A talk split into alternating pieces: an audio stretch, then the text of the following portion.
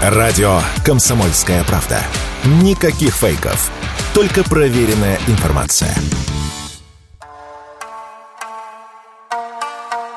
Япония может запретить поставлять в Россию некоторые машины. Речь идет о новых и поддержанных авто с объемом двигателя более 1,9 литра. Об этом пишет газета Йомиури. Отмечается, что подобные меры могут быть введены в рамках очередного пакета санкций. Решение, по информации издания, может вступить в силу в начале августа. Япония также планирует полностью запретить экспорт в Россию электромобилей и гибридных авто. В прошлом году поддержанные машины были одним из главных товаров японского экспорта в Россию. Он занял четверть от общего экспорта продукции. В 2022 году в нашу страну были направлены порядка 200 тысяч поддержанных автомобилей общей стоимостью около 2 миллиардов долларов. Координатор движения общества синих ведерок, автоэксперт Петр Шкуматов в эфире радио «Комсомольская правда» заявил, что японский рынок и сам пострадает от этого решения пару десятков лет российский рынок является одним из крупнейших рынков, куда японцы продают бывшие в употреблении автомобили. Поскольку объемы там очень большие, в Японии это миллионы автомобилей в год, то, конечно, они будут э, пытаться,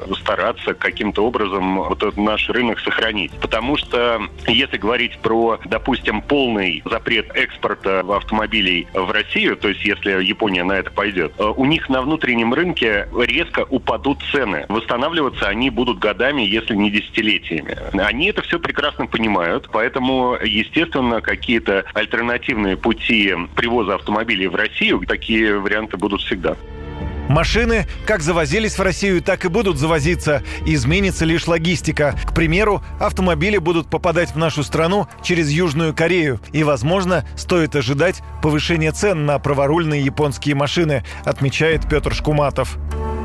Что будет? Да ничего не будет. Эти автомобили будут ввозиться в Россию, и я думаю, что цены останутся теми же самыми. Просто в Японии такие автомобили подешевеют, но вот это уменьшение цены, оно будет э, направлено на э, удорожание логистики. То есть напрямую такие автомобили отправить будет нельзя, поэтому их надо будет завозить каким-то другим способом, э, и, соответственно, эта разница в цене, она будет компенсирована. То есть во Владивостоке по по-прежнему можно будет купить такие машины просто либо по той же цене, либо немножко дороже.